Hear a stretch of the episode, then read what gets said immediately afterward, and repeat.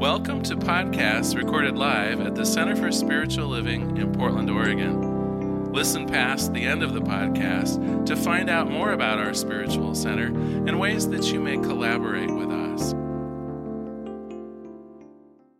We are finishing up our series of Alba Amla Mios, the dark side of the mind, this week.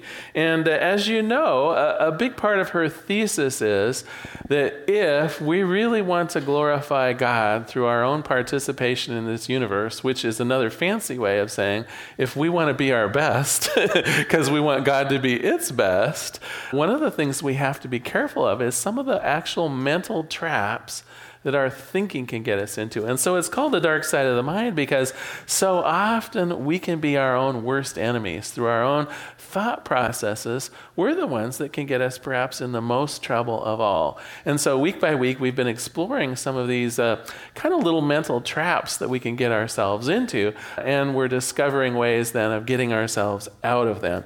Today, I'm going to ask the question, can you be too nice? And, of course, I managed to find a joke that uh, that illustrates that. So we'll start there. We'll start silly and then get more serious. So Bill began noticing that his coworker, Joe, was just too nice. Whenever something bad happened, Joe would always find a positive spin to put on it. When somebody treated him poorly, he would talk about how it was character building. When they cut his hours back at work, he talked about being able to spend more time with his family.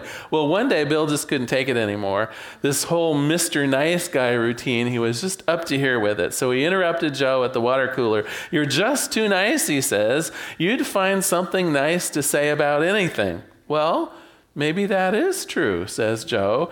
So Bill challenges him. "What about John Wayne Gacy? He's that crazy guy that killed thirty-five people and buried them under his house." Well, Joe is kind of taken aback, but he thinks a minute and he says, "Well, he certainly had a lot of energy and he was a homeowner." Yeah, so maybe you can be too nice. You know, Alba Alamillo says that being too nice is how you go about cooking a frog. And uh, she talks about this uh, this kind of crazy metaphor. Apparently, if you put a frog into hot water, well, it just jumps out again, right? Um, the, the frog isn't going to stand for that. But if you put a frog in just room temperature water and coal by coal add a little bit more fuel to the fire, the frog will happily allow itself to be cooked. And her thesis is, this is what happens when we pay too much attention to other people's ideas of the way our life should be and not enough attention to our own idea of who we are, what's right for us, how we're to show up in the world, the gift that we have to give to this planet. And so she she talks about kind of an elaborate example, and I'll I'll, I'll try my best to repeat part of it. Uh, and it actually reminded me of something that happened to me a little bit too. But but in, in the book, she talks about the neighbor from hell. And so the first day, the doorbell rings. It's like eight o'clock in the morning, and she answers the door. She's getting ready for work and, you know, getting the stuff ready for the kids to go off to school. And here's this bright and chipper woman with a casserole dish. "Hi, I'm your neighbor. Welcome to the neighborhood. We haven't met yet. I'm Missus So-and-so, and I just wanted to welcome you to the neighborhood. Here's a, a casserole, and uh, and it's wonderful to have you here, and it's great to have someone in the neighborhood that's kind of my own age, and I hope we're going to be great friends." And that was kind of about the end of it. So just a warm welcome to the neighborhood. And, um, you know, she brought the casserole dish in. And, you know, that was the first day. Second day, doorbell rings at seven thirty, a little earlier that day. And there's the same woman again. And she said, "Well, I did want to come by and collect the casserole dish. But more importantly, I, I noticed that you have two school-age kids. And what, with you getting ready for work and everything, I bet you could use some help. And, you know, I'm single myself. And if there's any way I could help you. As an example, why don't I take the kids to school for you this morning so you can have a few minutes to yourself? I just know how busy you are." Well, there was kind of a feeling in her like, I don't really know this woman that well, but the school is just down at the end of the block. I, it's kind of hard to say uh, no to her in a way. I mean, it would be a help. It really would be a help. And she's so, fr- I guess I'll, I guess I'll do that. So the, the, the neighbor woman takes the kids to school and, you know, everything goes well. And that was day two. So day three, she comes home from work and the lady is in her house helping her eldest son do his homework. And at first, she's like, "What are you doing in here?" And uh, and she said, "Well, I, I was just coming by, and uh, and and Billy, the boy, invited me in, and I noticed he was having trouble, right? Because she had taken the kids to work, or to school. I mean, they knew her." And so, uh, and, and I'm a whiz at these math problems. It's it's my great pleasure to. Well, the woman's a little nervous about this, and she said, you know, I don't really feel comfortable having you in my house um, when I'm not here. And the woman said, oh, oh, I'm so sorry. I was I was afraid you might feel that way. I, I really was just acting on behalf of your son who wanted some help. But I but I totally understand. You know, I've had a tough time in this neighborhood, and I understand people wanting to be cautious about things. You know, really, for the last five or six years, I've almost felt kind of like an alien in this neighborhood, and I'm so looking forward to, to finally making some new friends in the neighborhood. But if you want me to leave, I, I certainly would understand. Well, the woman's kind of feeling a little bit sorry for this person, so she invites her to stay, and they, they have dinner, and, and well, the next morning, she's there sitting on the porch as they get up. Do you see where this is going? This is boiling the frog, right? Little by little, it starts to being your life as seen through the eyes of someone else. Now, sometimes it's the woman next door. Sometimes it's your spouse or partner. Sometimes it's a well-meaning parent. Sometimes it's society in general. Everybody has an idea of how your life might be better. And when we go with that, we are sitting in the pot, allowing one more coal to be added to it. Now, my theory is, at some point, we're not going to be cooked. I, I would hope not, although you can see evidence of people who really have been cooked. Haven't you perhaps noticed someone totally undermined by like maybe a, a sick relative or or someone who uh, is under the really the control of a, of a spouse or partner where everything has to be done according to that other person, right? And and uh, you, you know sometimes there's abuse involved. Sometimes it isn't any kind of physical abuse. Sometimes it's just that you are under that person's thumb for your life. But no matter how you look at this, this is boiling the frog. Because if someone just said, hi, come on in, I'd like to control your entire life and everything you do, we'd get out of the pot, right? We know better than that. But when it's degree by degree, when it's inch by inch. So what do you think this behavior is? Believe it or not, it is our herd behavior.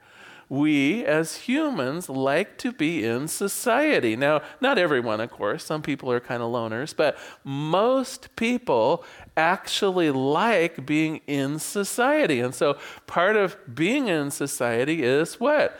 Being nice, being polite, fitting in, doing what other people might ask us to do. And it's no big deal, right? A lot of times we do things for other people just out of our love, just out of the kindness of our heart. That is Mister Nice Guy in a good way.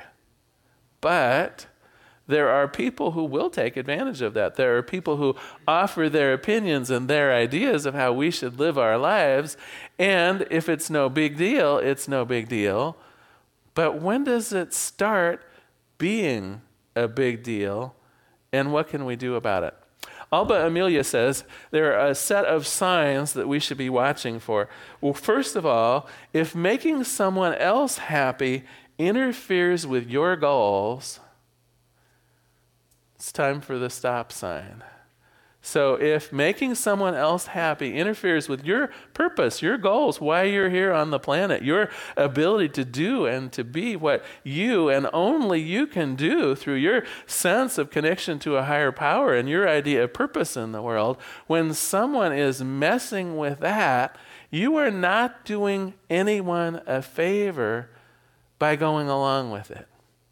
The second time, she says, is if making other people happy means saying yes, when in your heart, you know you should say no. Does everybody have that um, that gut feeling when something just isn't right? Have you been in a situation with someone or some event and you were invited to participate in the world in some way that you just went, ooh, you know? And sometimes you stood in your truth and said, that that's just not for me. You guys go ahead and, you know, do the crazy thing. You know, I'm going to go home. But haven't you also done the other thing? Even though that little piece of you said, I, I just don't really see it feel safe in this situation, or or she seems a little off to me, and don't we, don't we have a story to go that one with that one too? Yeah. So if your gut tells you, I should say no, I should not participate, I should close the door, I should hang up the telephone, you go with your gut. Making someone else, making another part of the herd happy when it comes at your own expense, not a good idea. Another time that we should probably just put the brakes on is if someone wants something from you that you don't want to give up. Right? People will always ask, and there's nothing wrong with asking. And frequently we have the capability and the wherewithal that we can give to someone who's less fortunate than we are, or or who wants something that we have, whether it be our time, our talent, or our treasure. A lot of times that's fine. But if you really don't want to give it, you should say no. The next one, I think, is uh, another place where our spidey senses come into uh, uh, into effect. If someone's level of desired intimacy is making you uncomfortable, right? Here's where that neighbor lady, the crazy neighbor lady next door, right? The fact that she was in your space on that second day, oh, can you imagine? That must have just been right here in the pit of that woman's stomach. Why is this near stranger in my house when I get home? That should have, I mean, that should have been enough right there. It's like day one, all right, she's maybe a little overly friendly, but, you know, some people are. Day two, she's in my house when I get home. Right? That spidey tingling or whatever you want to call it. Oh my gosh.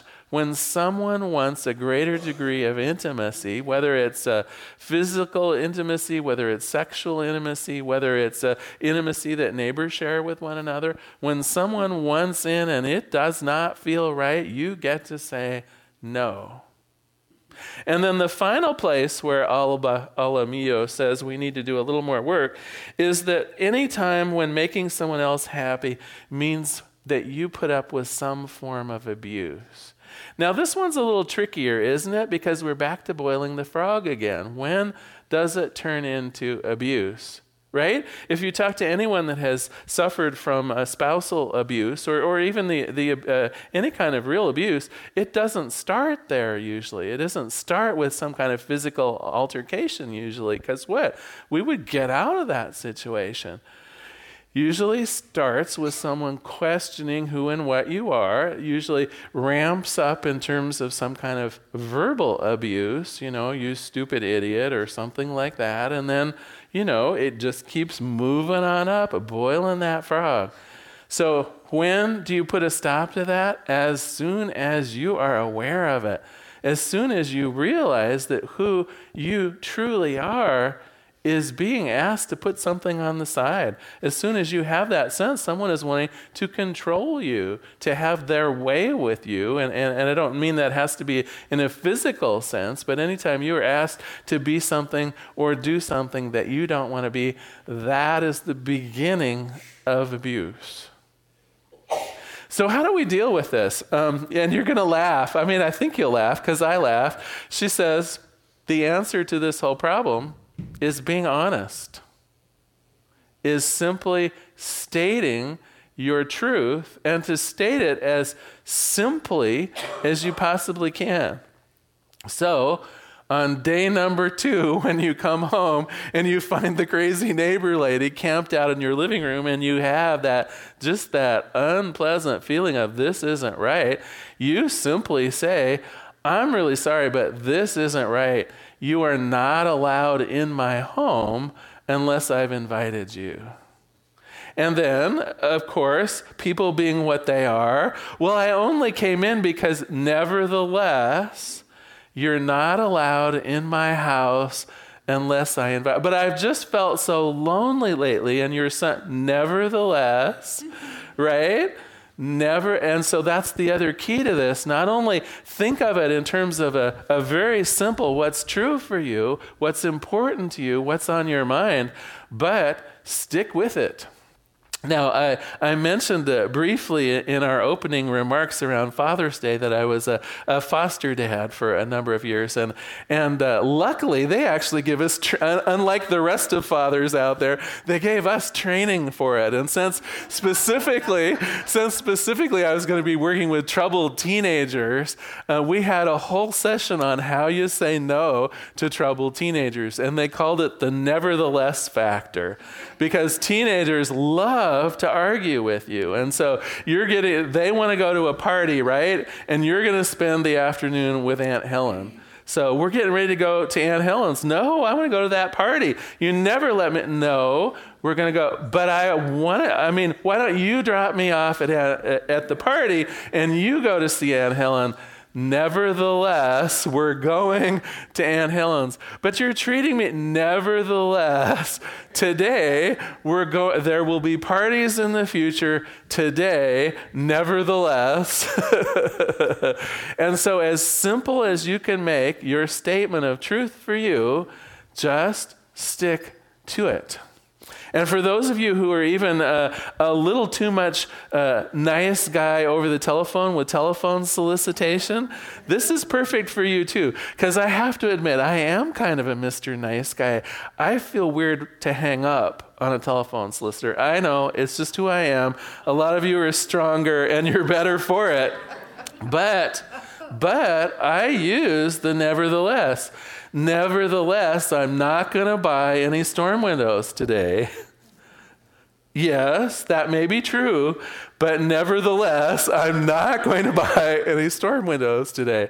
It may increase the value of my home. Nevertheless, I'm not going to buy any storm, you know, and you may have to go two or three times, and then they will thank you for their time. So, can you see why being Mister Nice Guy actually isn't that nice? And the sooner that we catch ourselves being boiled as that frog, actually the nicer it is that we put a stop to it, right? So what if our pesky neighbor had gotten up to day seven when she's moved in with us, right? Does it... Does it get easier to shut her out then? See, here's the trouble. The more you allow yourself to be boiled, the harder it is to make that jump out of the pot. So as soon as you have that sense, I'm being asked to do something that isn't right for me, that's the Mister Nice Guy point. That's the place where we can gracefully just say no. And it's not a big deal then. Okay. One other thing that I want to talk about is who's in charge of how people feel? Yes, each one of us is in charge of our own feelings.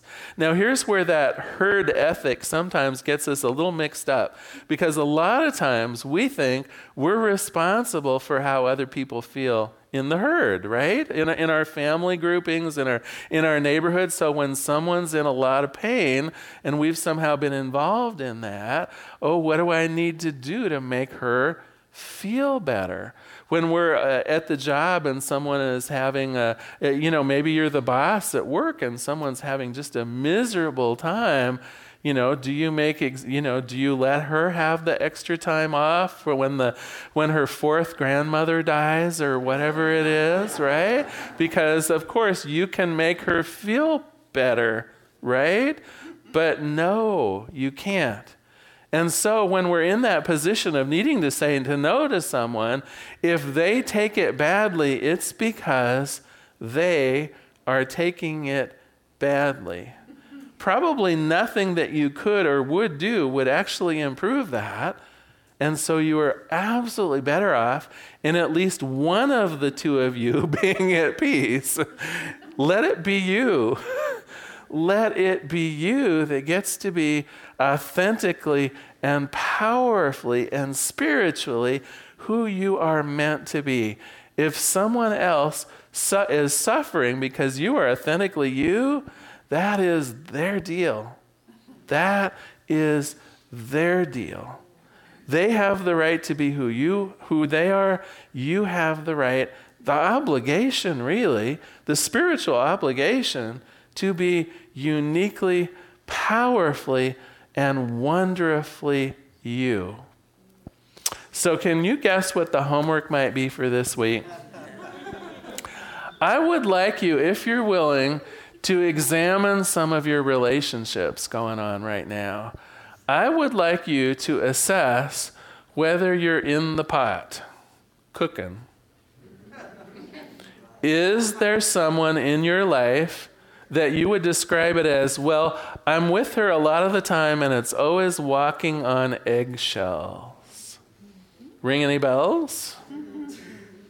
Well, my so-and-so, whether it's my boss or whether it's my partner or whether it's my whatever, it seems like we always get to do what she slash he wants to do and never what I want to do. If these are true for you, you're in the pot.